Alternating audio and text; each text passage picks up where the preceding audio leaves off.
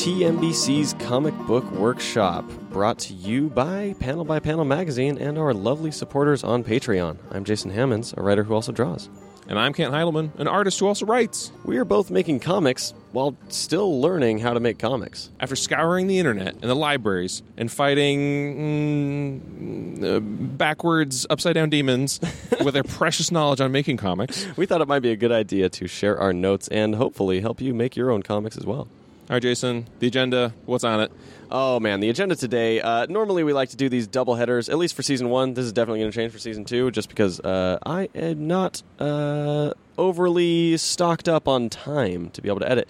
But uh, normally we like to have sort of a two header of an interview and uh, a, uh, a topic. However, this week the interview went so long, we're just going to do the interview.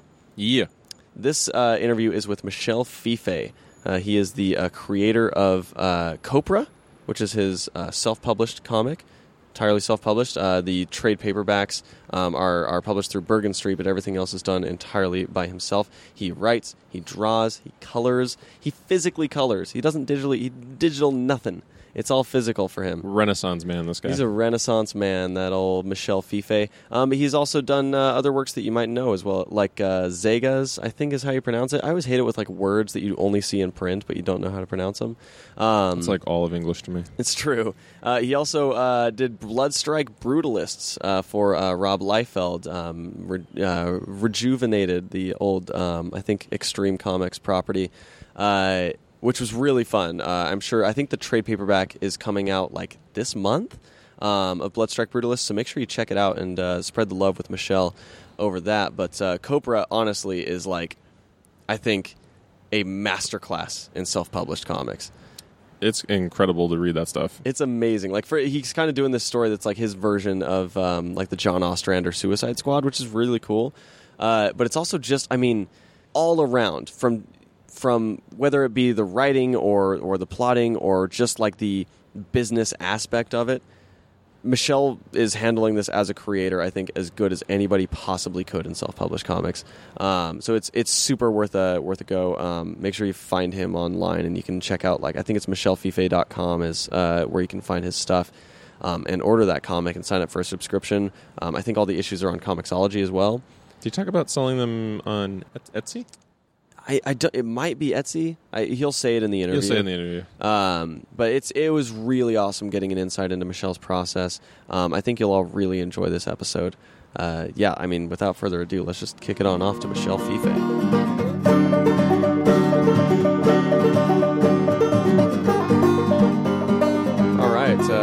Book Workshop, Kent. We're we're here with another special guest today. Mm-hmm. Very very special. We've uh, you'll you'll know him from many comics. He's he's somebody who kind of came on the scene in a, an unexpected way. Um, his his uh, biggest I think claim to fame right now is uh, Copra. His his gargantuan uh, self-published comic uh, that that takes a lot of the sort of '80s action Suicide Squad kind of riffs that you know and you're familiar with, and twists them in new ways. Um, but you'll also know him from Bloodstrike Brutalists, uh, the Ultimates from Marvel, and many more things. Welcome to the podcast, Michel Fiffe. Hey guys, what's going on? Thanks oh, for having me. Hey, thanks thanks for joining the show. We are uh, we're surviving this crazy heat wave here in California. I'm sure it's it's probably uh, just as up a uh, little bit. Oh, oops, sorry about that. Um, it just went totally blank for a second. yeah, no, that's that's my that's bad. Normal. That's my bad. It was uh, the call. The call was just super super fun quality here. Um, no, before I start rambling on, I, I want to make sure you guys are there. yeah, no, you're you're good. Um, so, M- Michel, you're you're out in New York, right? Yeah. That's right. And and you, I, I know I, have heard a little bit like your your kind of goal in going out to New York from from Miami, I think is where you're from, uh, was basically just so that you could be in the hub of of comics publishing. Is that is that correct? Yeah, that's right. Yeah, it's funny you mentioned the my breaking into comics, the way I came onto the scene, because I feel like I came in through the back door unexpectedly. Mm. Uh, even though I had been trying forever just to do the the the traditional methods of breaking in. Um, and you're totally right. Like I, I came I was raised in Miami, but as soon as I graduated, I just went. Um, you know, New York was my focus. That was my goal, just mm-hmm. to break in through those through those channels, through those comic book, uh, uh, you know, institutions. You know, Marvel, DC, whoever else would have me. Uh, the illustration world was here. Uh, and we're talking about maybe in the mid 90s, late 90s, around there, Mm-hmm. when a lot of publishers were very much still in New York.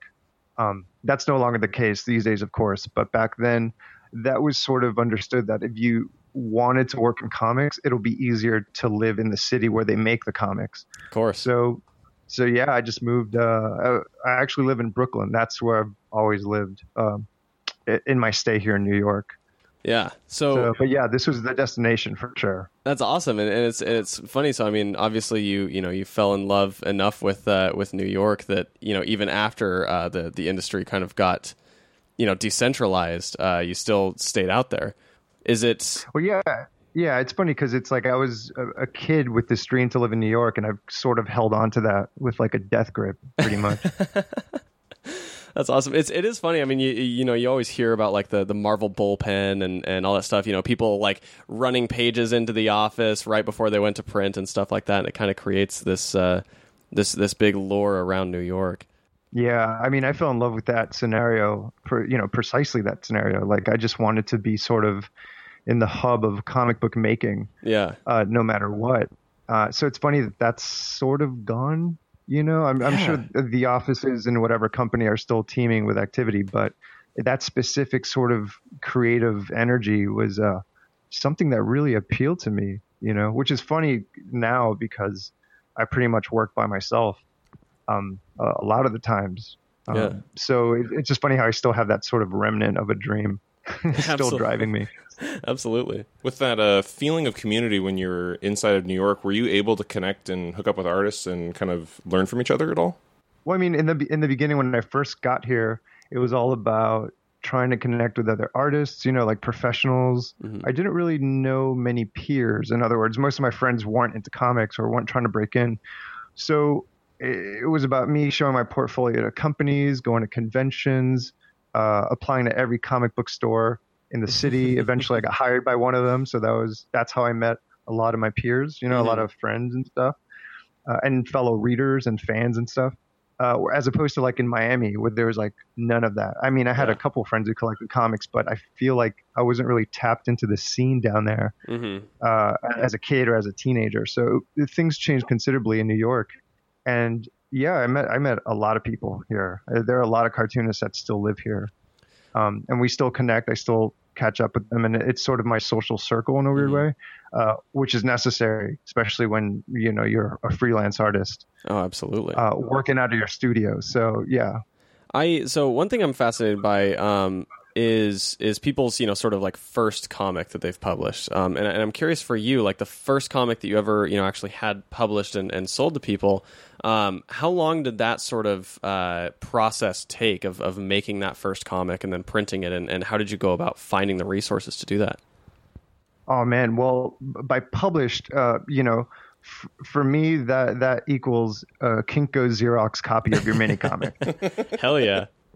that to me rates right. So Yeah. it was me, kind of actually about to embark on my first road trip to New York and just sort of hustling to get an issue done, an issue of something. hmm Um, and at the time, I was really discovering like underground comics and alternative comics. So that seemed very real to me, where I could just do it all myself and actually, uh, you know, at the Kinkos and staple it myself and fold it and staple and, and package it together. Mhm. And I sort of like that quality control.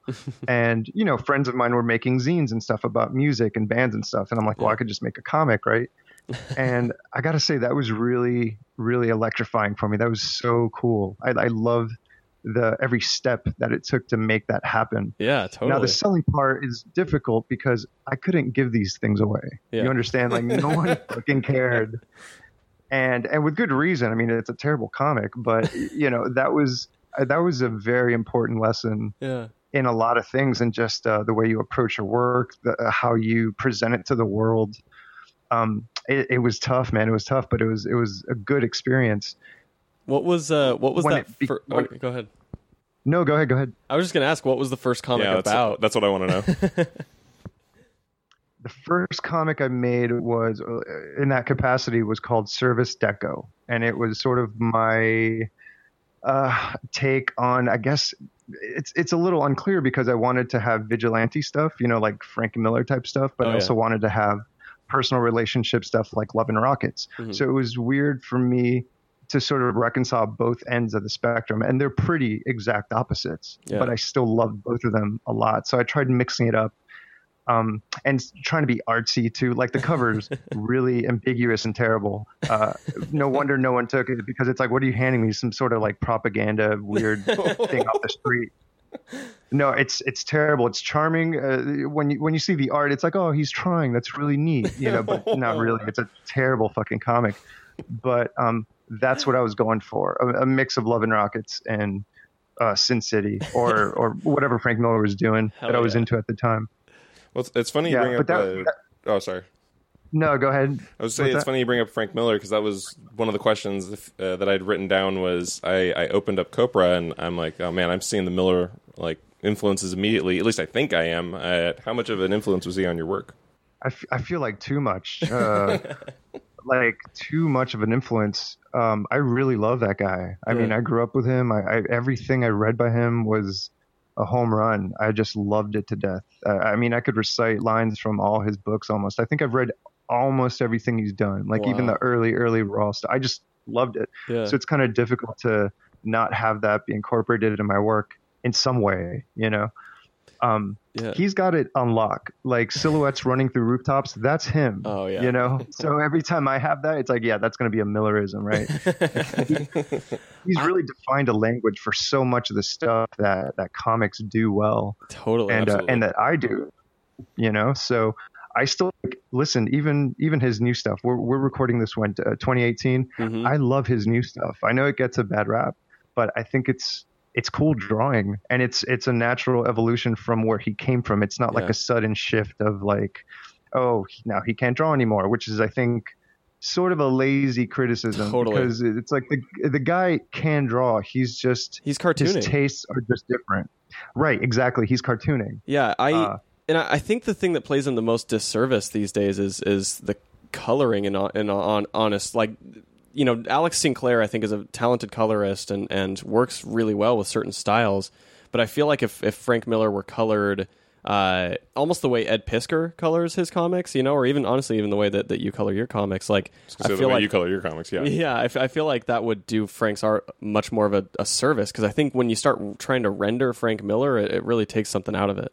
Yeah, I agree completely. I think uh, his latest thing, Xerxes, Yeah, those are th- there's some great drawing in there. There's some really iconic, weird, almost like quasi abstract images. yeah, and it's and it's sort of rendered in color to make it look sort of typical and and Mhm. common. And Mhm. it's it's unfortunate because really Alex Sinclair is a great colorist, totally. but he's great for Jim Lee Exactly. and that generation. Yep. But but I could see like a Xerxes being printed in black and white, or the Mhm. way the Parker books, Darwyn Cooke's Parker books were colored, where it's just like Oh. one or two colors Yes, Yes. that'd um, be beautiful. on like colored paper or something. I think that would would do it a better service than what he's being dealt with right now. But that's just my personal taste, and you know, Yeah. I mean, we agree on that thing. So I, I don't know the ins and outs of that. It's probably just a money thing. Like yep.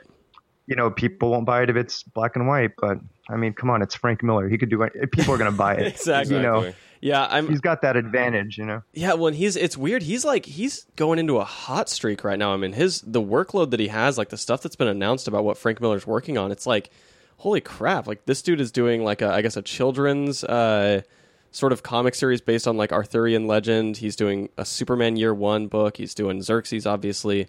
Um, you know, like another Dark Knight book, I guess. Like he's he's really like this. I don't know. He's hitting a prolific stride in like his mid sixties.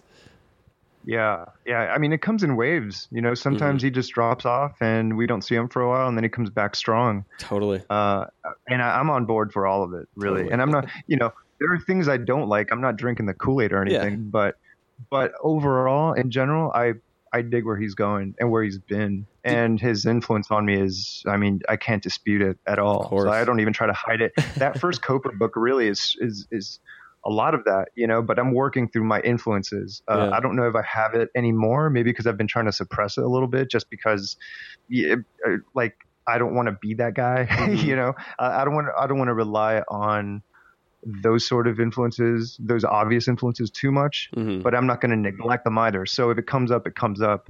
Yeah. But uh, definitely in that first Copra book, you could see a lot of it. You know, Yeah, and it is it is funny. Like sometimes you can kind of see uh, reading through, you know, more of Copra as you go on, or, or obviously in Bloodstrike, like you can see sort of your influences or the things that you're kind of being inspired by at the time change a little bit. I mean, in Bloodstrike, obviously, and I'm sure this is intentional, being that it's a you know Rob Liefeld uh, type property, but you can see a lot of those similar layouts to what you'd find in, in early image books, you know, and a lot of these kind of you know, not really like splash pages necessarily, but like these, you know, long kind of vertical panels that are, uh, you know, showcasing a character or whatever. Um, but then going back into kind of that tight, like, you know, nine panel grids and stuff. I don't know. It's really interesting seeing those things kind of balanced together. yeah, it's weird because those '90s comics, yeah, they have a very specific layout formation. You know, and um, I, I mean, I could have done that, but I, I wanted to do like my version of that, like what I consider to be a, a money shot. In other words, you know, I wanted Totally. to have certain figures and and have it look cool, but I also I only had 20 pages to work with, and there was a lot of story to sort of compact in there. So Yeah. I had to be smart about that. So I can't just like throw in a, a, a splash takes away just a lot to fill up space. Yeah, Right. I needed that space. I needed that uh, that real estate. You know. totally. So it's a weird mix. It's a, it's a cool weird mix. I mean, it gave me a chance to sort of um, work out those those influences, you know, which were creeping into my work anyway. Bloodstrike is just a good excuse to like to sort of like showcase them in a way. I, am curious, actually, uh, and and then we'll get off the topic of, uh, of Frank Miller. But did you ever read? Um, Kent and I have both been reading this lately, but the the book um, that Dark Horse put out, uh, Eisner Miller, that was just conversations between Frank Miller and Will Eisner. yeah, actually, first of all, I could talk about Frank Miller for several hours, so there's no need to like stop. Um, I did read that book when it came out, and I remember thinking it was okay. I thought it was fine. I think it was cool because he's always a good interview subject, and Eisner is a good interviewer. Uh, you know, during his other, you know, as evidence in the other shop talk interviews, he talks to uh, Kirby and, and uh, Gil Kane. Those are the ones I remember from back Yeah. in the day. The Miller one, I think, was polite. I Mm. think was cool, you know. But I, but I'm used to sort of Miller going back and forth with uh, Gary Groth over at the Comics Journal Mhm. back in the day, like just not going toe to toe with him, but really be like he really went off on those interviews, and they're really telling. They they have a, a collection of that. Uh, the journal put out. I think it's the Comics Journal Library, and and it's each each edition is dedicated to an artist. The first one being Jack Kirby. The second one was Frank Miller, and that thing was my Bible. I got to tell you, I studied that thing more than the comics themselves. uh, they're great. So by the time I got to the Eisner's talk, Uh huh. excuse me, by the time I got to that that book, um, I thought it was fine. I thought it was kind of like a cool talk between a a legend hmm and Will Eisner. You know, so- It's it's funny. Kent and I like I think we're always kind of looking for more things to kind of find inspiration from and stuff like that. And so it was, it was funny. It, like the second that you mentioned uh, the the Comics Journal library book, both Kent and I pull our pens up and we're like writing down on our notepads. yeah, I'm the, I'm the same way. I'm still I'm always looking for stuff, and it's funny that you mentioned the uh, the influences in my work because even it could be from page to page, but totally. I, I have an influence for every page. I feel like just something that to get me juiced up, you know, just Yeah. just to get it, just to keep me inspired while I'm like sitting there or about to attack a page or while I'm working on a page. Yeah, it's, Um, it's the same way for me, man. Especially if it's comics related, it could be music or a podcast or a book or something. Mhm. But when it comes to comics, I really try to tap into what I Yeah, to comics and what I'm trying to gain with my own stories and my own like scenes or whatever. And uh, so those kind of diverse influences could creep in. So it's funny you you, you notice that. I appreciate that. So I, I had a, a question for you about uh, for Copra as a as a new reader myself. What's the, the best way to you know find your work and get a hold of it?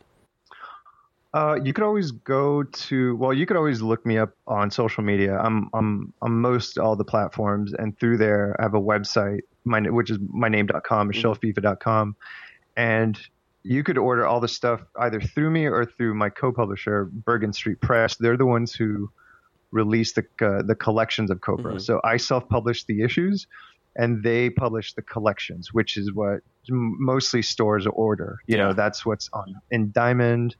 Um, that's what goes overseas. It's all over the world that's how I that's what discovered it. they yeah yeah that's how they they release it Um, so it's Bergen Street Comics. They have a big cartel site, and uh, it's available that way. It's I mean, Copra's also available through Comixology. So I have the the digital uh, versions of all the issues Mm-hmm. up up to date. So th- that's the best way to read that stuff Hell for yeah. sure. Um, and, and actually, in, in talking about, I think you know Copra, but also Bloodstrike and everything else you do, you know, you you do, I think, have one of the most uh, unique, not only unique styles, but it seems most unique way of working um, in comics. That's very different from what people today are doing. So, what I mean, what's your process typically like, and are you doing every single part of it traditionally? I feel like it's somewhat traditional, at least when it, when I'm drawing, because I, I don't, for example, like in the writing phase, Mm-hmm. uh, I don't script, meaning I don't type it out because I don't have to. I'm I'm the artist. I don't need to really uh, clarify certain things when I already see it. Mhm. You know, unless it's a sort of involved scene or something, and I need to map it out or something. You know, but that's more of a layouts step. Um, but I write everything by longhand Mm. and then I sort of look at, you know, it depends on whether a scene's dialogue 1st Mhm. Uh, I write all the dialogue I need and then edit that and then break it down into panels and then edit that into pages. So it's all, it's sort of like uh, fitting pieces together and seeing what I could edit, what I could add, what needs work. Mhm. Um, and that's only the first step. That's the writing. And then it's layouts, or sometimes I do layouts first just because I need a specific amount of time or, or Mm. page count to fit a scene, Mhm. uh, whether it be action or not, whether it be violent or talking heads. I just, I know I need X amount of pages for this to happen. Mhm. And so it's back and forth. So I don't, that's not really traditional, especially these days where, where everything's sort of like broken into jobs uh, throughout totally. different people. And so you kind of have to be, which I've done too, you kind of have to be super clear about everything. You have to uh, spell it out for your editor, for your collaborators, um, which is also super helpful. Mm-hmm. You know, it kind of gets you out of your own head. But for Copra, because it's a speed thing and I just need to kind of crank this stuff out as quickly as possible, I kind of just go for it. I just write it and then I draw it and that's it. And then Hell it yeah. just kind of happens as, as traditionally as possible because I don't, you know, I still draw with a pencil and ink with a nib. Wow. I color crazy. with like color pencils and watercolors, and then I scan it and I, you know, and I touch it up. However, I need, you know, that because that's what you send to the printer. You know, you no longer have to send original pages the way you used to have to, Mm. the way you used to have to do. But um, so, so parts of it are certainly traditional. You know, Do you so for for the lettering is that like do you do the lettering after you scan it in or are you doing lettering straight on the page? No, it's straight on the page. I, I can't. I don't. I don't do. Uh, I can't. I mean, I, I don't know what it would look like. Uh, again, it's just faster for me. I just. Wow. I, I mean, it goes back to those like Kinko's days. You know, you just kind of. you don't. You don't know a letter. You don't even know what that is. You just sort of do it yourself because you've done it as a little kid, and then you, you're. You know, you're just. It's the act of putting balloons. You know, in Yeah. play certain places and then filling it with words. It's just sort of like. It's a muscle that I've always worked. You know, so Yeah. it's not weird. And then it, that's interesting now these days, or in the past decade maybe, when digital lettering has become so prevalent, right? hmm Because because I think readers come to expect that. Now, I'm not I'm not sure about this. I'm I'm just sort of like uh, thinking about this stuff recently. Um, I don't know if like hand lettering is a turnoff to readers, or because they've gotten so used to like the crispness and the sort of uh, precision of digital lettering. Interesting. Now, for me, to my eye, I prefer hand lettering Mhm. because even if you look at original art, it's just of a piece. It just makes sense. Yeah. And so when you see digital lettering on art, no matter how slick and polished it is, there's still that layer that's separating it. And to me, that throws throws it off. But that's I don't know if that's me because I I look at comics a certain way, Mhm. or if that would bug me as a reader. You know what I mean? Yeah. I, Um, I I feel kind of like you're you might be the only person in, in major comics that like uh, if you were to look at an original page from you that it would be the complete finished page. Like not only you know obviously pencils and inks but then the coloring and the letters and stuff. I mean I, I don't think that Pretty unique. yeah I don't think that exists very much anymore. That's amazing. Yeah, I yeah, I also color on the boards, and again, that's just uh, as a as a time saving measure because it's just quicker. Because I've Yeah. done the other, I've done it the other way. I've done black and white, and then gone back and colored it on a different layer, and it just it's just it takes up so much time. Mm. So really, I just have to get this stuff done, and uh, you know, I got to say, when it comes to lettering, you know, while we're on the subject, Yeah, I, I prefer when someone letters it themselves, like, and I, I remember hearing, or maybe I read it about Moebius talking about this, but it's like even if the lettering is not perfect, at least it came from the artist, and then then therefore that is is is consistent. Um, and so you look at Moebius's lettering, it's not perfect by traditional standards, but it's his and it has personality and it adds to the art, you know? Totally. And same thing with Alex Toth. Alex Toth did the same thing. And they came from separate worlds, Mobius and Toth. But but the but but I I think the logic is similar. And then you look at all every alternative cartoonist from Robert Crumb to the Hernandez brothers to Dan Clowes and Evan Dorkin, they all do the same thing. Mhm. Uh, so it's pretty much a it, it's we're talking really about the realm of mainstream comics yeah. uh, where that's still like a weird weird thing, you know. Uh, Mhm. and I, I just don't come from that world when it comes to that. So That makes sense. Well, when I was reading the the comic, it took me a while actually to notice that it was being hand lettered, and I, it's your, you've a very clean execution, man. yeah, it's true. Good I- job. I, think if anyone would be turned off Oh, by hand thanks. lettering, it wouldn't be yours. exactly. Um, thanks. I, I mean, thanks. That, that's that's great to hear because I'm always like thinking how it could be better and clearer. And uh, I mean, it's a process. I mean, it's with every step of the of, of the way. I'm I'm always thinking about improving it. So I appreciate that that you dig it at least that it's not. You know, that it's uh, actually readable. You Yeah. know? Um, now I'm curious, what what do you find? And, and I think you know, I guess what was the biggest hurdle? Because so the story that you've told before, at least, is uh, when you went to start Copra, it was kind of a, a challenge to yourself to sort of prove that you could that you could do it. You know, that you could put out you know those those 12 issues in 12 months, and that you could do sort of a, a comic on a monthly cycle. Um, What was the biggest sort of uh, challenge or hurdle to overcome in that kind of journey?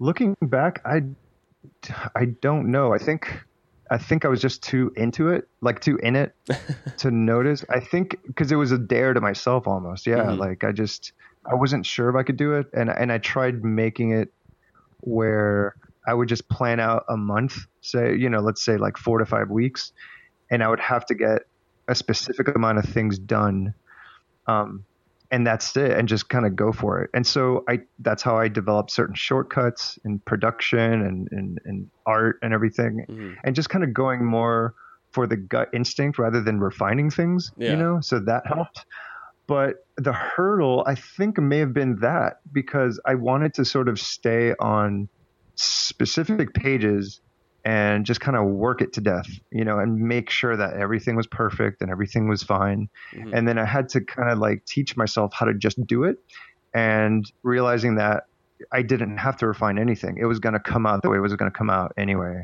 you know because of my style the way it is it, it looks very uh, not rushed but it looks like there, there are elements that are neat and, and elements that are super messy Mhm. right? Yeah. But it all takes time.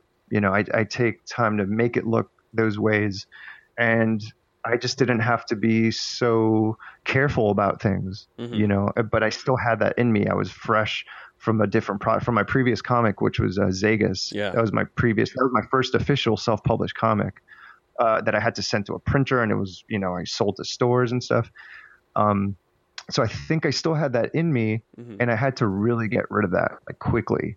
Uh, and then 12 issues later, I was I was surprised. You know, I was just so, so in the in, in the moment of making this thing. The year went by super quick. You know, Yeah. and I didn't I didn't really do conventions. Uh, that was the only job I had to do that. You know, to do Copra. So I was I managed it. I managed to do it. Wow. Um, as opposed to now, I work in like six issue chunks Mm. because I have other projects. You know, like Bloodstrike Of or.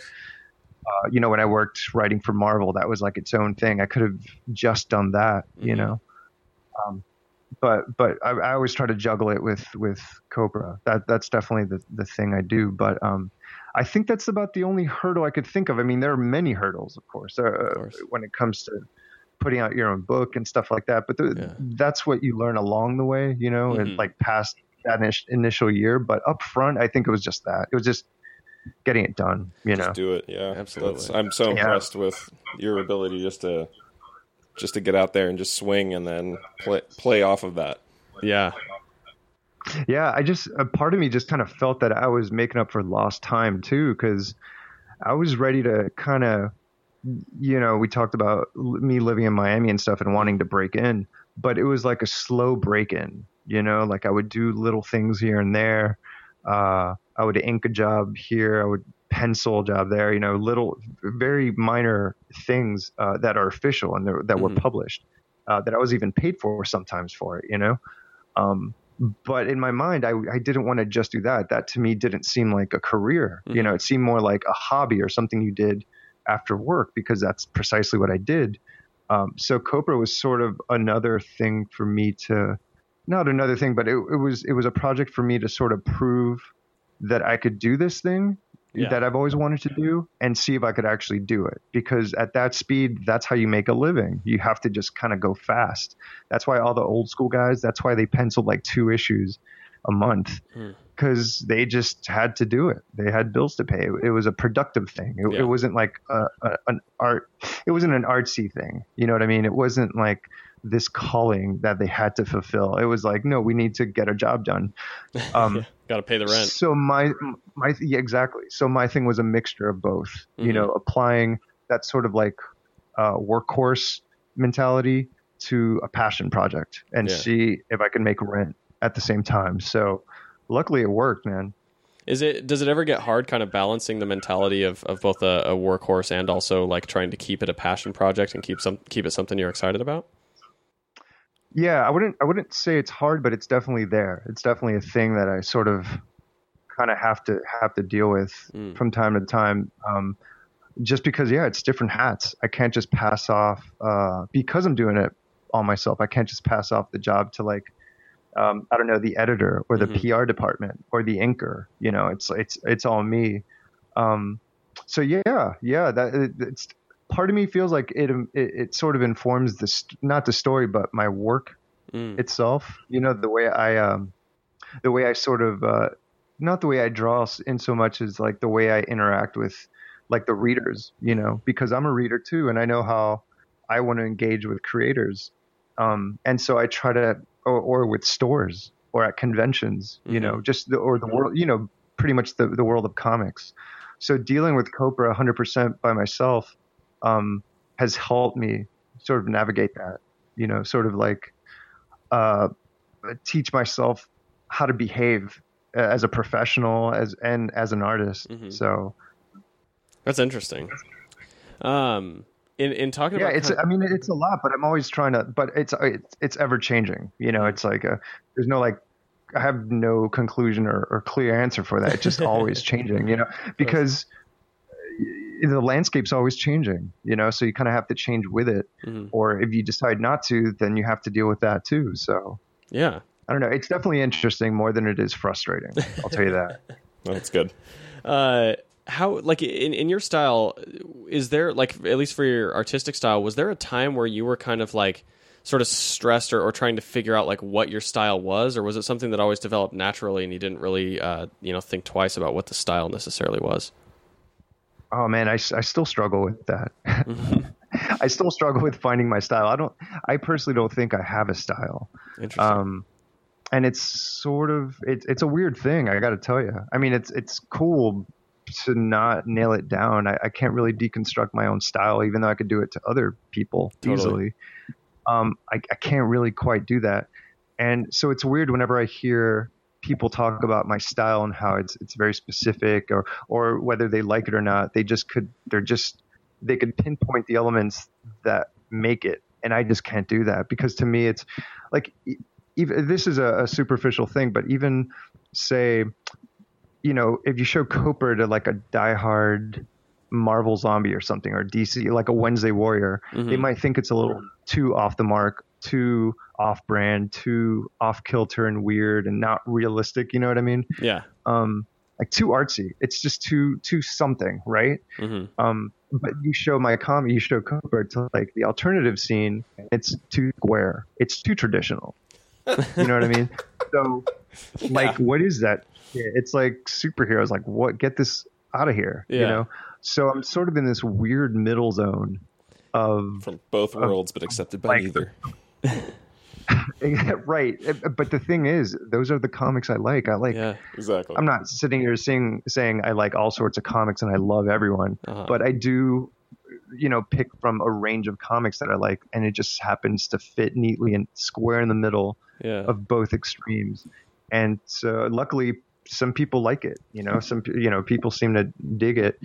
And Yeah. um, but I can't tell you what those elements consist of, to be honest. It's funny. I was, I was talking about uh, or talking to Ed Piskor about that when X Men Grand Design started coming out because he was telling me that like people, you know, people in the indie scene were giving him shit for doing a, a Marvel comic, you know, and like and doing something like that, and you know, saying that whether it was like he sold out or whatever, but like looking down on him for Haters, doing they're X all haters. Yeah. they're all haters. It's it's so weird when people like want somebody to like fit into a specific box of of where their creativity can lie. Oh yeah, the indie scene could be just as bad as the meatheads and the Wednesday crowd. I mean, it's Mm-hmm. it's terrible. It could be terrible. That's why, you know, props to Ed because he's just carving out his own his own little corner Yeah. of comics. You know. He's doing an extreme uh, book now too, huh? Or like a one shot or something. Well, he did he did a he did a fake pinup for my Blood Strike. Okay, Um, I was wondering about that. I was like, is Ed Piskor doing like a one shot sometime soon? Okay, that makes more sense now. No, if he's doing it, that's awesome. That's news to me. But th- those were supposed to be sort of like, um, not parody ads, but just sort of like cool ads, like pinups, but with like ad copy on them. Just because like a lot of those old extreme comics had Yeah. ads that were just as cool as the comic themselves, and so I kind of wanted to to touch upon that style. Dude, that makes Um, so much but I more sense. I was like, because when I when I read the issue of Bloodstrike, I was like, holy crap! Like, how are they? All these people are doing these crazy uh, extreme books. What's going on?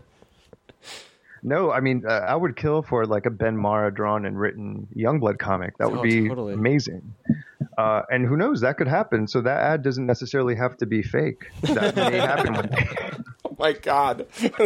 Don't tease us like that. I'm crossing my fingers. I hope it works out. Just start promoting it, and then Yeah, then they'll make have to do it. it- exactly. Yeah, he'll have to make it. He'll he'll, he'll, he'll buckle under pressure. It'll be great. yeah, we'll You break said you were going to do this, man. I mean, you even put out the ad. Uh, exactly. But then it again- has to exist now. You know, it's it's kind of in tradition though, because I mean, Rob Liefeld did sort of start his image career by putting out an ad for a comic called The Executioners that never came out. So it's kind of all, it's all Right, tied and then- together. It's really on Right, brand. and then his ex editor threatened him with a lawsuit, and he's like, "All right, well, fuck you. I'm making Youngblood." yeah, And you know, the rest was never the same. totally. again. But I, I mean, th- those comics are super inspiring to me too. Yeah. You know, and that that seemed to surprise a, a, bunch of people too. But I never said they weren't. I always sort of talked about those comics with fondness Mhm. and not ironically. You know, um, I like those things too. So I think Bloodstrike is just an extension of that love that I have for those comics. You know, Yeah. Wh- whatever you think about them or not. I mean, th- th- those were just what I read when they were coming out, and they informed what I liked. Yeah. know? No, it's Um, it's so- funny. Like I've been lately kind of digging through the old image back catalog. Like Kent knows this. He's kind of been at conventions with me where I'll, you know, start digging through like long boxes and stuff looking for like old Savage Dragon and and like Wildcats and stuff like that. yeah. Um Yeah. But I like I'm I'm kind of of the generation where the first the first Rob Liefeld thing I saw was um he did like two issues of Teen Titans with Gail Simone. Uh Oh man, I remember those. yeah, and those I fell in love with his style immediately. You know, I was like 13 years old, and I was like, "What? These guys are amazing! Like, look at all these enormous muscles and guns and whatever." Um, Yeah, yeah, but it's still so inspiring. Like whether whether it's looking at their their artwork or you know, like listening, especially listening to interviews with Rob and and some of the other guys. Like they're so, and same with Todd. Like they're so inspiring and kind of like the energy that they have about like, yeah, I just wanted like I was gonna make my comics and no one was gonna stop me, and like I wanted to do it my way and fuck it, you know. Like I, I don't know. There's there's a, a super, super raw energy with those guys. yeah. I mean, that was super inspiring to me too. Just the fact, you know, as a kid and and right now as an adult and trying to make Copra happen and comics in general, those guys just went for it when they didn't have to. You know, they were pretty well off Yeah. uh, drawing and writing the the top books at Marvel.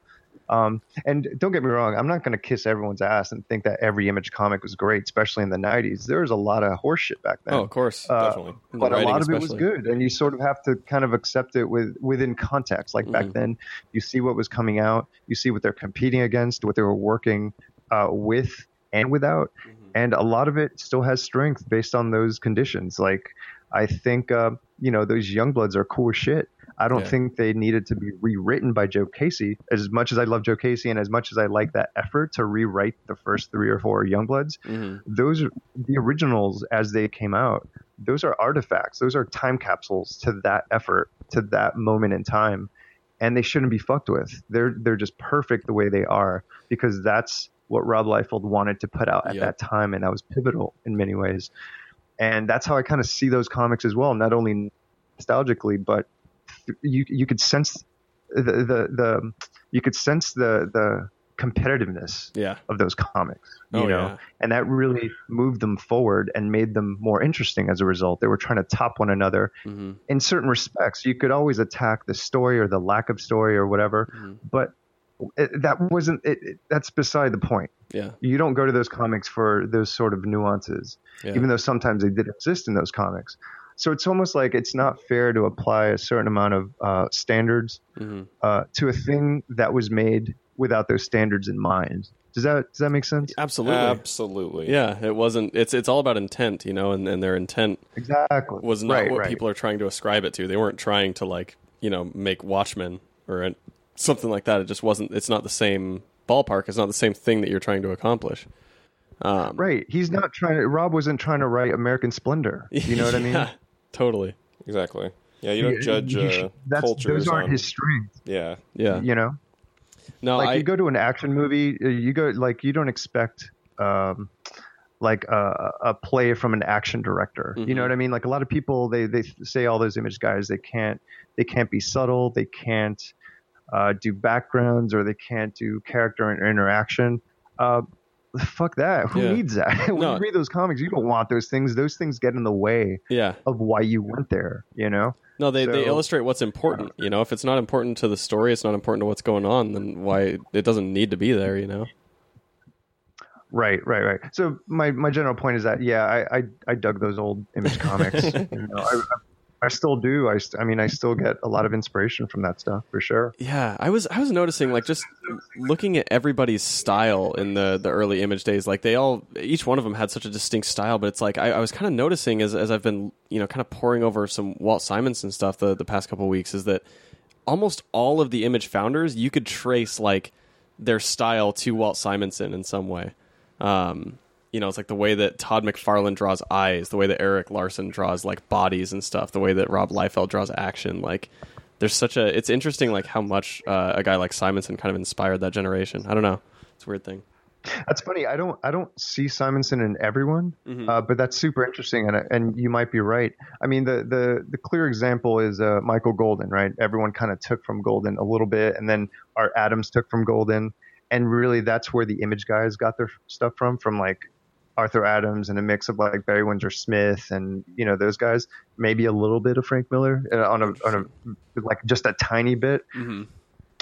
Um, but Simonson, I think that's a lot of Larsen. I see a lot of Simonson and Larsen. Yeah, He's the most similar one, but I think you might be right about like the others too. And just uh, just just even if it's a little bit, but Mm. Simonson to me is like the, one of the best, yeah. one I- of the best. So you won't find argument for me. We are both big Yeah, Simonson. we were, we were talking about it. We were looking at the um because I the the Thor by Simonson that I have is is the freaking recolor edition, and uh, I didn't realize that you could still get your hands on the original colors, and so I came over to Kent's and I was looking at his, and I was like, "What the hell? Like, you have all the original colors? God damn it! I'm seeing this rendered shit in my Simonson." Man, I gotta say, Simonson, he's one of those guys that he really. I mean, we're talking about my my Miller influence, but mm-hmm. Simonson has such a big influence on me, probably just as much as Miller. Mm-hmm. But you don't see it. I don't know how to really show that in my work, even though it's constantly there. I'm always thinking about, you know, how to make a page exciting and what would mm-hmm. Simonson do, and and and you know, not for every page because he he's better at some things than others, but I I try to tap into that the more the more the more I do comics because I just think his stuff is so wonderful. I think it's just so well rounded and great. I mean, his old stuff, his new stuff, it's all talk about someone who has not gotten bad, is not Right? fine at all. Everything he fucking Pretty draws is just spot on. Yeah, I like, and I love how present he is on social media and stuff because he's always posting like his pencils and his inks and random sketches and stuff. And it's just like every time you see something, you're like, oh shit, like you know, Simonson's still a master, still just as like you know modern as anybody. It's cool. Absolutely, yeah. I mean, this is also fresh in my mind because because just yesterday I went to go see some artwork at the Society of Oh, Illustrators, saw and that. half the wall was just Simonson stuff from his own collection because he doesn't sell artwork. But it's all the all the hits were there, man, and Oh, it was like mind blowing.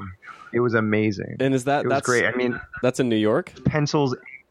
That's in New York. Yeah, it's it's uh, up on 63rd Street, and it's open till I think that it's going to be open till about October 25th or thereabouts. Um, it's incredible. It's so good. Um, I think I have to go back just to see that side of the wall again. I know. Now I'm like trying to figure out because you don't I- see that stuff in the wild. You know. Yeah, I- I'm trying to figure out how I can get myself out to freaking New York now. 'cause that sounds awesome. I'm trying to figure out how to get a tour through Walt's house if he doesn't sell his artwork. Yeah, seriously, seriously. Um, so so now obviously you know Bloodstrike Brutalist. Um, as we're recording this, you know it uh, is on its you know the second issue's been released. The third issue is soon to come. Um, so you're probably you know back into Copra mode now. Uh, where where sort of are you in the in the production line? Well, I have to do. I'm still like writing and penciling. Mm. You know, I'm trying to work on three issues all at once, just because I'm catching up. Mhm. Um, so that's what I'm doing. I have three issues of Copra Versus, which is a mini that I, I created about a year or so ago, and that focuses more on the villains. You know, because sometimes I introduce villains in the story, Mhm. and they don't last very long. I just kind of like they just either die or go away or something happens to them. They Yeah. they shift considerably. So, but I still find them interesting, and I Mm-hmm. want to, I you know, I kind of want to know where they came from a little bit more. So I try to flesh out those origins and have the have it interconnect with the main story. So it's not just a flashback, yeah, but it has to have it does have some sort of weight in the main narrative. But that's what I'm working on right now. Just three Oh, issues of of that. Uh, issues three, four, and five. That's awesome. Uh, and do you, you know, obviously you've you've kind of dipped your toes in, in company owned work, and then always, you know, obviously come back to your to your creator owned stuff. Um, do you still sort of have a desire to do any company owned work, or do you think that you know you're kind of going forward have have you know exclusively just sort of plans to continue your own stories? Well, for the moment, I definitely want to do my own stuff and sort of uh, get ahead in Copra because Mhm. I do have like a lot of stories left, and I, I, want to get to it. I feel like I've I've uh, I haven't been in that world in a while, Mhm. you know. Um, so I kind of want to get to that, but I I would work on other companies just within reason, you know, within uh, within the spectrum of me doing it all or a lot of it at least. Like Mhm. I'd like to. I like to sort of do what I do with Copra, but with like other properties, the same way I did with Bloodstrike. Yeah, You know, just sort of uh, apply my my style to those characters. I just don't know what character. I don't know what company would have me do that. I mean, Um, so right now I just got to focus on on Copra. you know? Yeah, and I, I don't think any of us are complaining about that. I think it's uh, it's one of the joys of of uh, creator owned comics. I think Copra is, is is you know up there as one of the biggest delights to read whenever it comes out. Um, Oh, that's awesome to hear. Thanks. Yeah, I want would more- still like I to do. I, I still like to do like work with other people. yeah, That just it's it's a process. It's different. I have to get in the mindset for that. You know, I'm not ruling it out. I'm not saying I'm never going to do that. I'd like to write for people or draw for people. Mhm. I'd actually like to have someone ink me because I think that's super interesting and that's never really happened. Mm. Um, I, I just I don't even know if inker, inkers exist anymore in the in the sense that um, like a, a- Joe Rubinstein or a Terry Austin yeah, existed back in the 80s you know?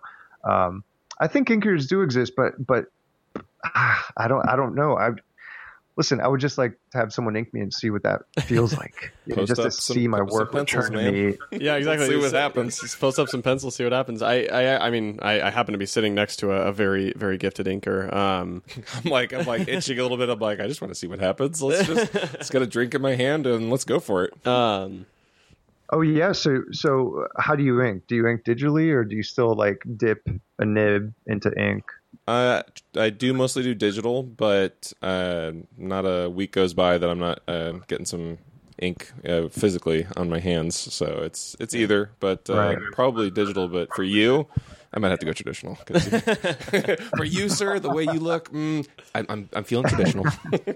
I'd like to see both, honestly. I mean, it's really a matter of like pencils. I mean, how do you, how do you prefer inking? Like wh- wh- when you get a pencil page, how do you prefer to see that pencil page? Like super tight pencils, or just like blood, like cylinder blocks, like super sparse layouts? Oh my god! Well, so this is funny. This is exactly the question that I was going to ask you uh, when you were doing your own work. But for me, I think it depends on like the the the collaboration of it. I wouldn't mind tight, Mm-hmm. but uh, at the way I ink currently, I kind of would like it a little bit looser, just so that I could decide it. But it depends on the control, because at, at at one point, yeah, it does kind of feel like tracing, where it's like you made all the decisions. How about I just go into Photoshop and I just darken up all your lines, and then boom, we've got ink.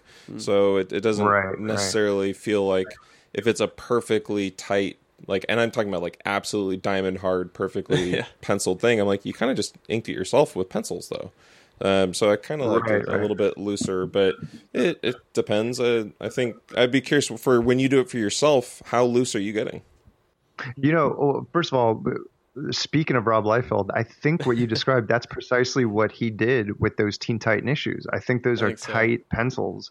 oh that makes Yeah. sense and yeah and I think that's why it has that chunky look, which I like. Sometimes that works. It, Mm-hmm. it could be, it could be seen as as a as a as a, I don't know, a production saving step. You Mm-hmm. know, like oh, let's not pay an inker a week or it's it's late. Let's just go straight to tools. You know, but I think it could look cool, and I think he started doing that when he was doing awesome comics. I could be wrong about that, but when he was doing uh, fighting American and rejects and stuff like that back in the late '90s.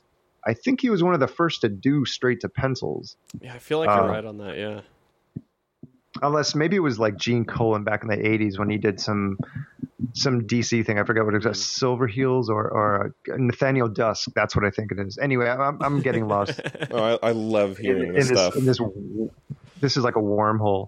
Uh, but um, when my w- with my pencils, because I ink them myself, I don't really do pen uh, detailed pencils, Mhm. and so when it comes to penciling, uh, I get a little impatient because that's not to me that that's not drawing Mm. you know like to me the actual drawing and when i figure stuff out and, and flesh it out is when i'm inking um, Yeah, that's me too. so my pencils are never really that detailed at all whatsoever um, however that's sort of changing i'm sort of you you've caught me right at at, at the cusp Ooh. of something different which is i think i want to start penciling more um, at least for myself just to sort of figure out the the blueprint of the drawing hmm more before I ink it, and then decide whether I want to go off script when I'm inking. You know, um, but again, it depends on the schedule. If I need to get a, a piece of artwork done, it needs to get done. Yeah. Uh, so it's almost like a luxury for me to, you know, do a blue line sketch and then go in and kind of loosen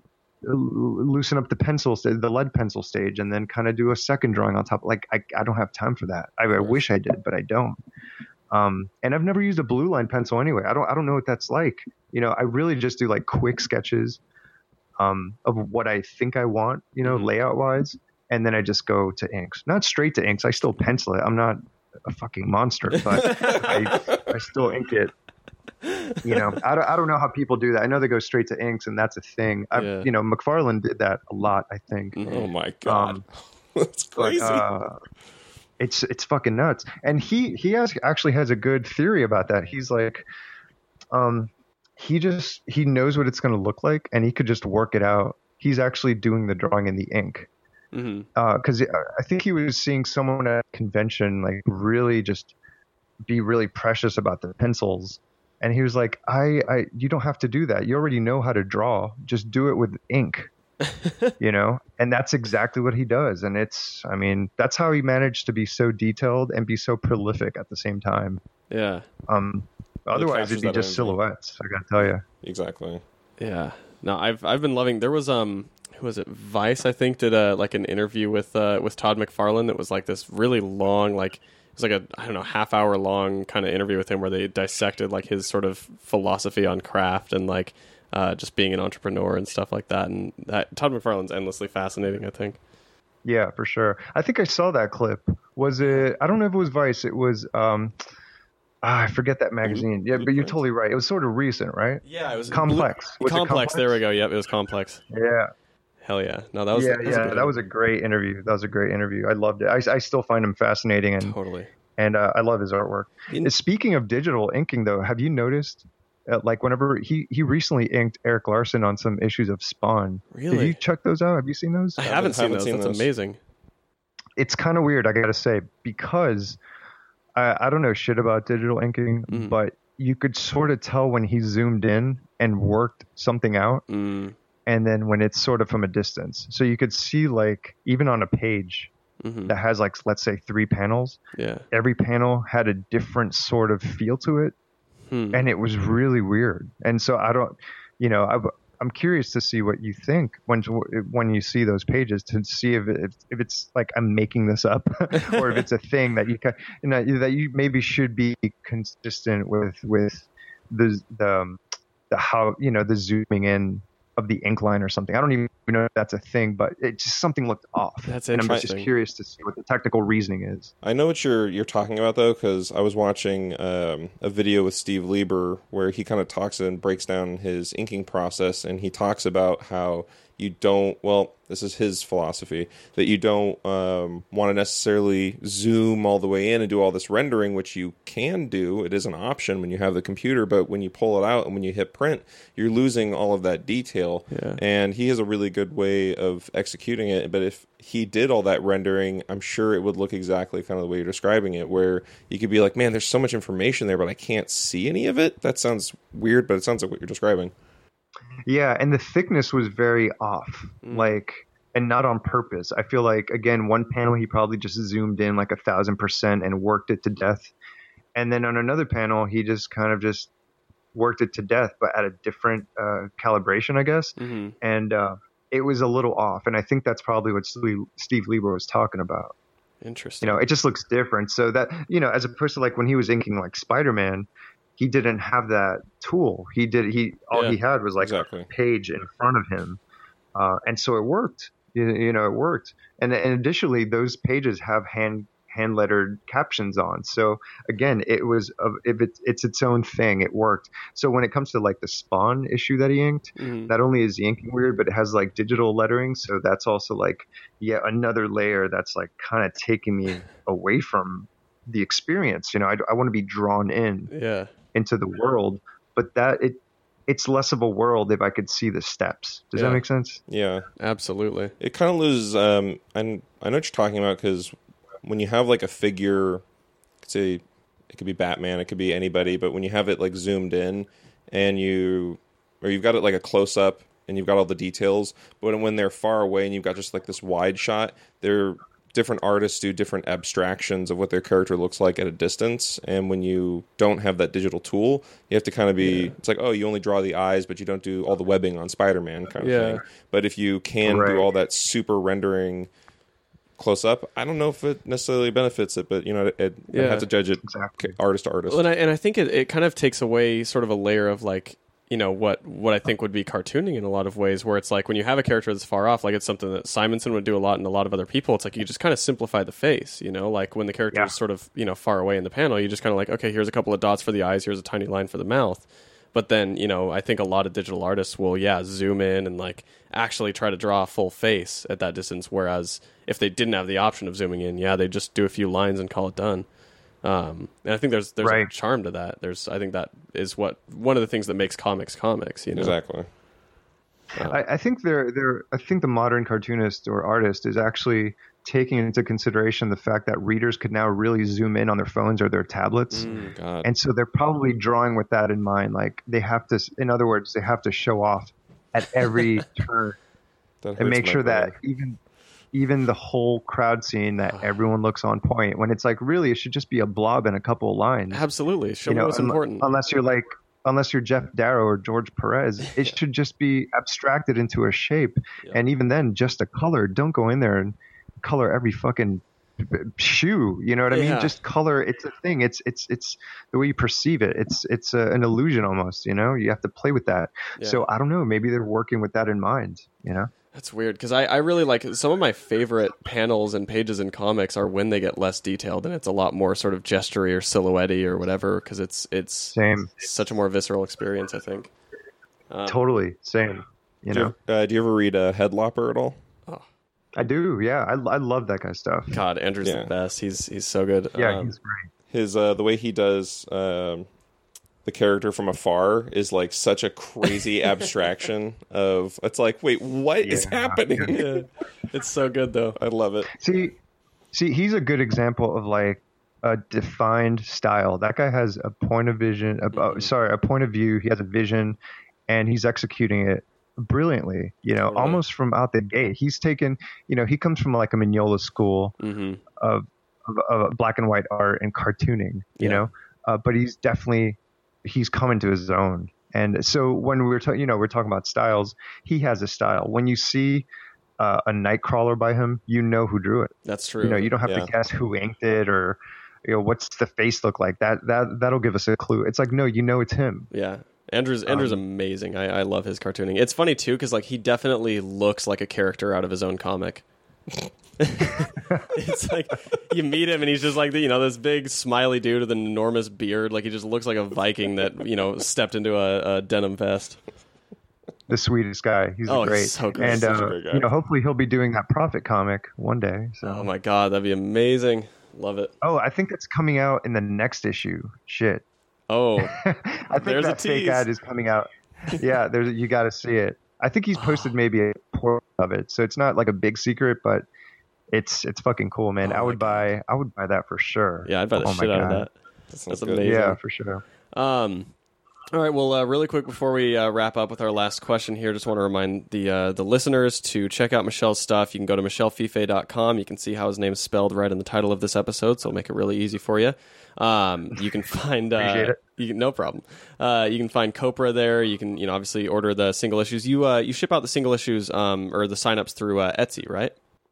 Yeah, I do offer subscriptions, uh, but I still have to wrap up uh, my previous year's subscription. So Mm. just be on the lookout for the next round of that. Nice, nice. Um, so yeah, you can find the the trades through Bergen Street Press. Obviously, order them through your uh, local comic book store, um, and you can also find all the issues uh, on uh, Comixology as well.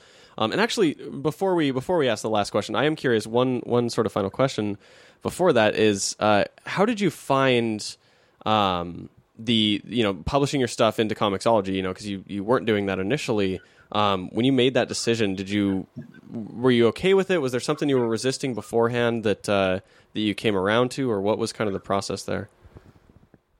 Well, the only thing it took me a while to get around to it was because I really wanted to know what it would look like, and I wasn't a part of Comixology at that point because I don't normally read comics online. Of course, Uh, so I was really slow to getting to that because I was just busy making the actual comic and getting it printed and making and sending it to stores. yeah, So that was sort of like, you know, I'll deal with it when I deal with it, and I kind of held off for a while. Mhm. But I had no idea that there was this desire, this growing desire and hunger for content, for just stuff to for people to read digitally, and Mhm. I was sort of blind to that to that section of fandom. You Yeah. know, like people, there's and it threw me off because I still see comics as like uh, not only uh, as something to hold and covet, but as a you know, it's a collector thing. I, I, get that. Like Mhm. people just want to collect the physical pamphlet, right? But there are many readers that don't. They just Yeah. want to consume it digitally, and they don't have to have it on their shelves or in their boxes or whatever. Mhm. And that was new to me. You know, I, I was late to that party. Even though I've done web comics before, uh, it was difficult for me to marry both. Yeah. You know, absolutely. so I, you know, in talking with Comixology, I was talking to them for a while, uh, and it worked out. I, I think it was a ultimately a no-brainer. Like, or you know, I, I don't want to neglect that portion of, of an audience that's interested in my work. And honestly, as long as they're interested in that, I don't care how they read it. You know what I mean? Totally. Like, Yeah. uh, whether it be the, the comics, the issues, or the books, or a translation, or digital comic, or whatever, or over their French uh, shoulder, I don't care. Yeah. Because ideally, the perfect unit of a comic book to me is a single issue, Mm, right? mhm. But that's not the, the world we live in anymore. So I'm not going to like sort of force my fetish on people. You know what I mean? I'm not going to be like, well, Copra, Copra could only be a, a floppy comic. Yeah, You know, like I'm not going to do that. That's that's a lunatic does that, right? yeah, um, so that was part of me kind of being like, all right, well, it's not the way I read comics, but it's the way people read comics, and I can't ignore that. It, it'd be silly for me to do that. yeah. So smart, man. it's so smart. It's so funny too because it's like everything that I write, every every sort of comic thing that I do, like I write it for like a twenty to twenty four page single issue. Uh, even if it may end up just being a graphic novel or something like that, I can't get myself out of the habit of writing in that chapter format of like, okay, tell a complete story in these twenty pages, you know, and like have you know sort of your page turns and your reveals and your uh, cliffhangers and stuff like that. It's I don't know. I feel like it's a good structure regardless of the format it ends up released in. It's a totally great structure. It's great. I mean, even even guys like Jack Kirby, they they were built for the 22 page superhero drama Mhm. action comic, right? And those are good little tight packages of of of storytelling. You could pack a lot of stuff in there, and that's what I'm used to. So, I mean, imagine, you know, when Alan Moore used to write for 2000 AD, he would have to jam pack and tell a complete story within four to eight pages, Yeah. and that sort of Whew. he built he built that skill. So by the time he had 20 to 24 pages to play with, he had Watchmen. Yeah. You know, he had Swamp Thing. You know what I mean? And then he grew from there. So it's always a good. It, I don't know. I think limitations are great. Restrictions are Mhm. are are good. Um, when it comes to that, and I think the 22 page pamphlet that's that's the limitation that I'm comfortable working within. Yeah. So, but honestly, as long as people read it, it could be a collection or whatever. It's I'm happy. I'm just glad they're reading it. You know, and you know, whenever you said you write to that to that template, the Mhm. twenty something odd page template, I still design pages based on page flips and Totally, double same page here. spreads. Same here. So, so I'm always very aware of like the odd numbered pages and what you know and the way you kind of you know when you open a page or a spread you see all the information all at once you can't ignore that so you Yeah. have to take that into account and that informs the way i tell a story so i still Totally. i'm very much of a mind of an issue of an issue or at least a page turn in a graphic novel Yeah. so uh, i don't know I love it. Yeah. no, No. I, moving forward i don't know how that's gonna i don't know how that's gonna affect my work if i just do straight up digital only comics Mhm. um but that's you know i'll approach that when i have to Yeah, it's like it's almost like your mini setups and reveals. Like you have to have them, you know, even more like, uh, you know, on a micro level where it's like almost every panel has to kind of have a setup and reveal. Um, if you're if you're like thinking Right. about it that granular, which is is tough to think about. It's mind boggling. I don't Yeah. want to do that.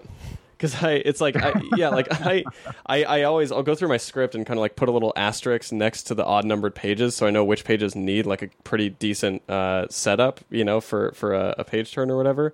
Um, right you know and it's like little things like that and just thinking about the stress of like trying to do that in every panel is is crazy Right. And it doesn't have to be like a cliffhanger Oh, every course. page. Yeah. You know what I mean? But but yeah, just being aware of like, okay, how does this conversation end? Mhm. Does it end naturally on a page? And could it does it lead nicely into the next? Just Yeah. being aware of those things I think is is cool and important. Um, yeah and even And just like be the for visuals. anything. yeah of like of like guiding the eye sort of off to like I, i'm always trying to like guide the eye off to the right of the second page you know or the right hand page like that bottom right corner just to you know like whether it's a character looking there or like dialogue coming from off screen or like a question being asked or something like that i don't know Yeah, yeah, yeah. No, all that stuff matters. yeah, totally I think I, th- I think about this stuff way too much. Some so it's, it's you know I'm sure we all uh, we all do in, in some respect. But Yeah. yeah. I'm with you on that for sure.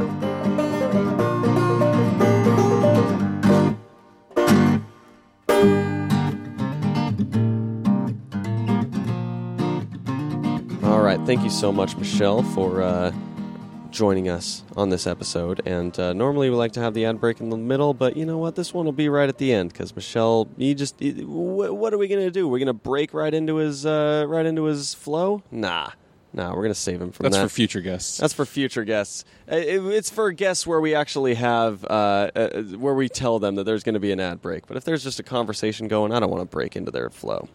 Uh, but Kent, now that they've they've finished that interview, let's uh, let's let's talk about uh, the ads, the people who are supporting this show, the thing that is keeping us afloat. hey, Jason, Yes, sir. do you like comics? I love comics, Kent. Well, then you should check out Panel by Panel magazine. Oh, really? Why should I check it out? Well, for first of all, you write for it. I guess that would be a good reason. It's a good to check reason it to That's read a it. great reason. Uh, but second of all, if you love comics and want to know more about the insight in either making comics or the breakdown of just the insight into the storytelling of comics, Mm. Panel by Panel magazine is a magazine for you. Maybe you could tell them a little bit more. It's, uh, yeah, you, sound like you're you're pitching it from the perspective of somebody who's never thought about how they should pitch panel by panel magazine. Uh, I, I I've never thought about pitching. It's all Panel right. by magazine. Uh, if, if you want to see some uh, amazing um, looks into uh, the art process, you know, some of these books we've got people showing their entire process uh, from writing to line art to colors to lettering. It's it, it dissects the whole thing and, and, and spreads it out for you to to behold. Um, yeah, I mean, I don't know if you're if you're curious about making comics, which I think a lot of people listening to this show are. I think it's honestly, I really do think it's essential for somebody looking to, to make comics um, because there's you can't get this knowledge anywhere else. Honestly, like there is so much in this magazine that that it just I've never seen anybody uh, reveal these kinds of things in any other medium. Um, and it's kind of like a little club, you know. It's not none of these articles or features are published on a website for everybody to see. It's all kind of behind this little secret door. You know, it's like you go into a, a club and then all of a sudden you, you find that door behind the vending machine and you go into a, an exclusive new club with, with only people uh, who, who want to do the same thing you do. And it's like and you form a key little is uh, fraternity the keys in the form of uh, schmeckles. of schmeckles. And so throw your schmeckles at panel by panel. Um, go to panelxpanel.com uh, to find out more and uh, order your first issue. And by order, I mean buy immediately because it's online. So there's no, it's not like you have to like wait for a shipping. Instant right gratification. Uh, hey Kent, hey, Jason. I know you like comics. So let me tell you about one. It's Oh, called please. Scariest in Screamforth. It Wow, this sounds like a it's comic. my free comic that I created. I wrote and illustrated and colored and lettered. Congratulations. And that sounds like a lot of hard work. I put it up on Webtoon for free. wow, that's that's amazing. Yeah. I wish I'd come up with an idea like I, that. I wish you had too, because boy, boy, how did it take me a long time. Uh, it's uh, it's no. Tell me, tell everyone about this comic that you wrote yourself and drew yourself. This comic that I wrote and drew myself is about uh, three little monsters in a monster town uh, who are investigating uh, the mystery of somebody who's been scared to death. Ooh, Yeah, it's very spooky. Uh, it's it's kind of in the vein of things like E.T. and uh, other Stranger Things, and, and it's like Spielberg plus things inspired by Spielberg. Yeah, I mean, yeah, that's that's pretty accurate. Yeah, plus plus Bram Stoker. I don't know, uh, and uh, it's it's it's a it's a fun story for for all to enjoy.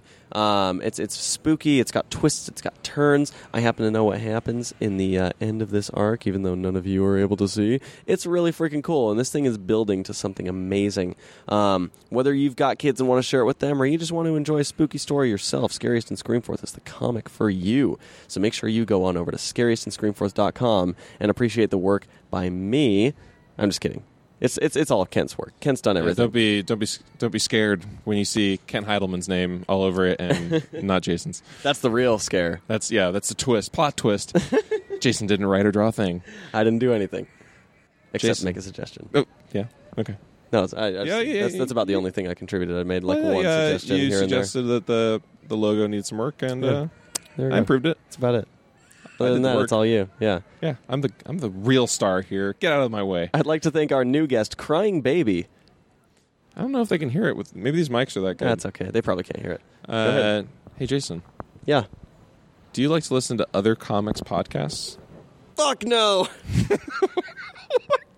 Well, good because uh, I've I- I- created. this- the first rule of improv, according to this podcast, is say no to everything. Every time we ask each other a question, it's always like, "Nah, dude, you're on your own." Float in the water by yourself. No floaties for you. Figure out how to turn this into an ad. That's literally, we both do it to each other every damn time. We never learned the rule of yes and. It's amazing. It's incredible. I got bored with Yes and, and I'm I'm, I'm changing the the comedy game through comics. Are you about That's to tell me I'm- about uh, the Savage Land podcast? That's why they say I comics. Yeah, uh, Savage Land podcast. I guess it's a thing. Yeah, it's a thing. It's a thing I started like four years ago with a couple friends of mine. Three years ago, I don't, I don't know. It's with a bitter tone. Uh, me and me and a couple of friends of mine. We talk about comics. We talk about movies. We talk about TV. We talk about video games, and we talk about animal penises.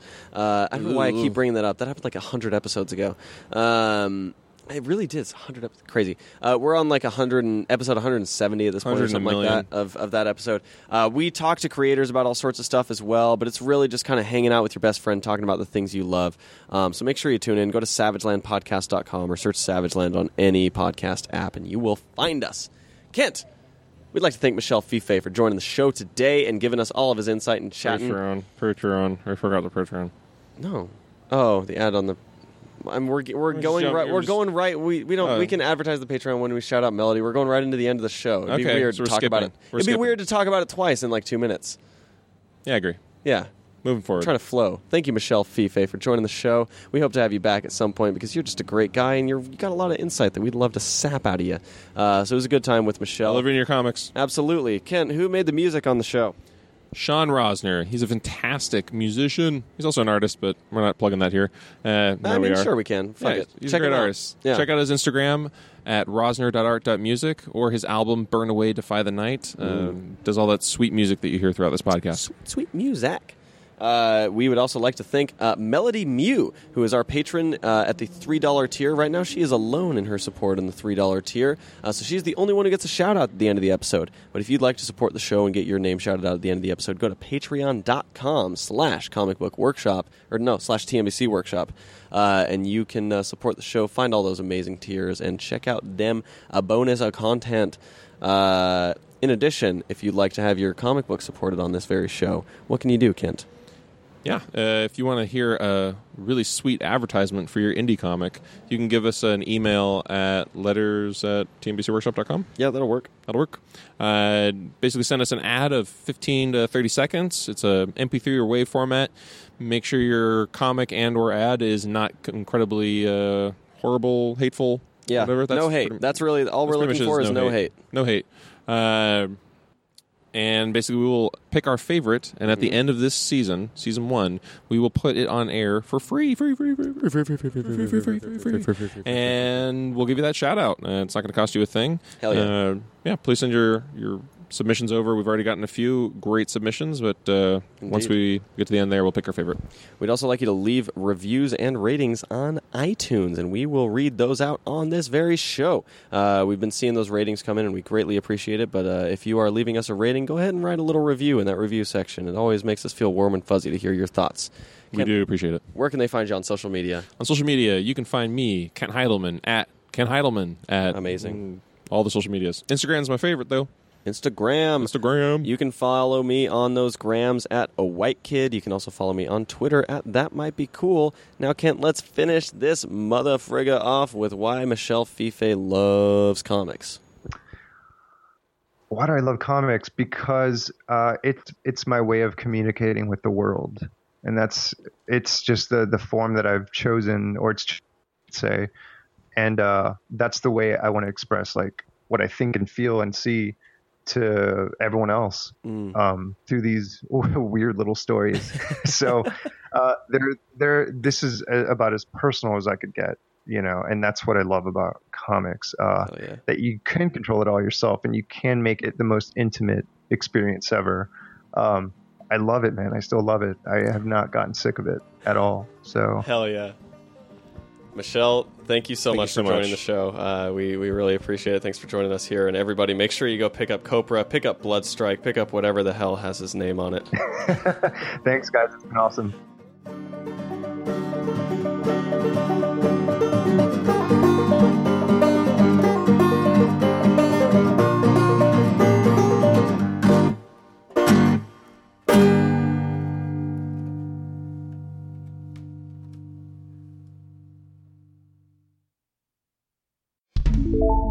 mightbecool.com. You never know.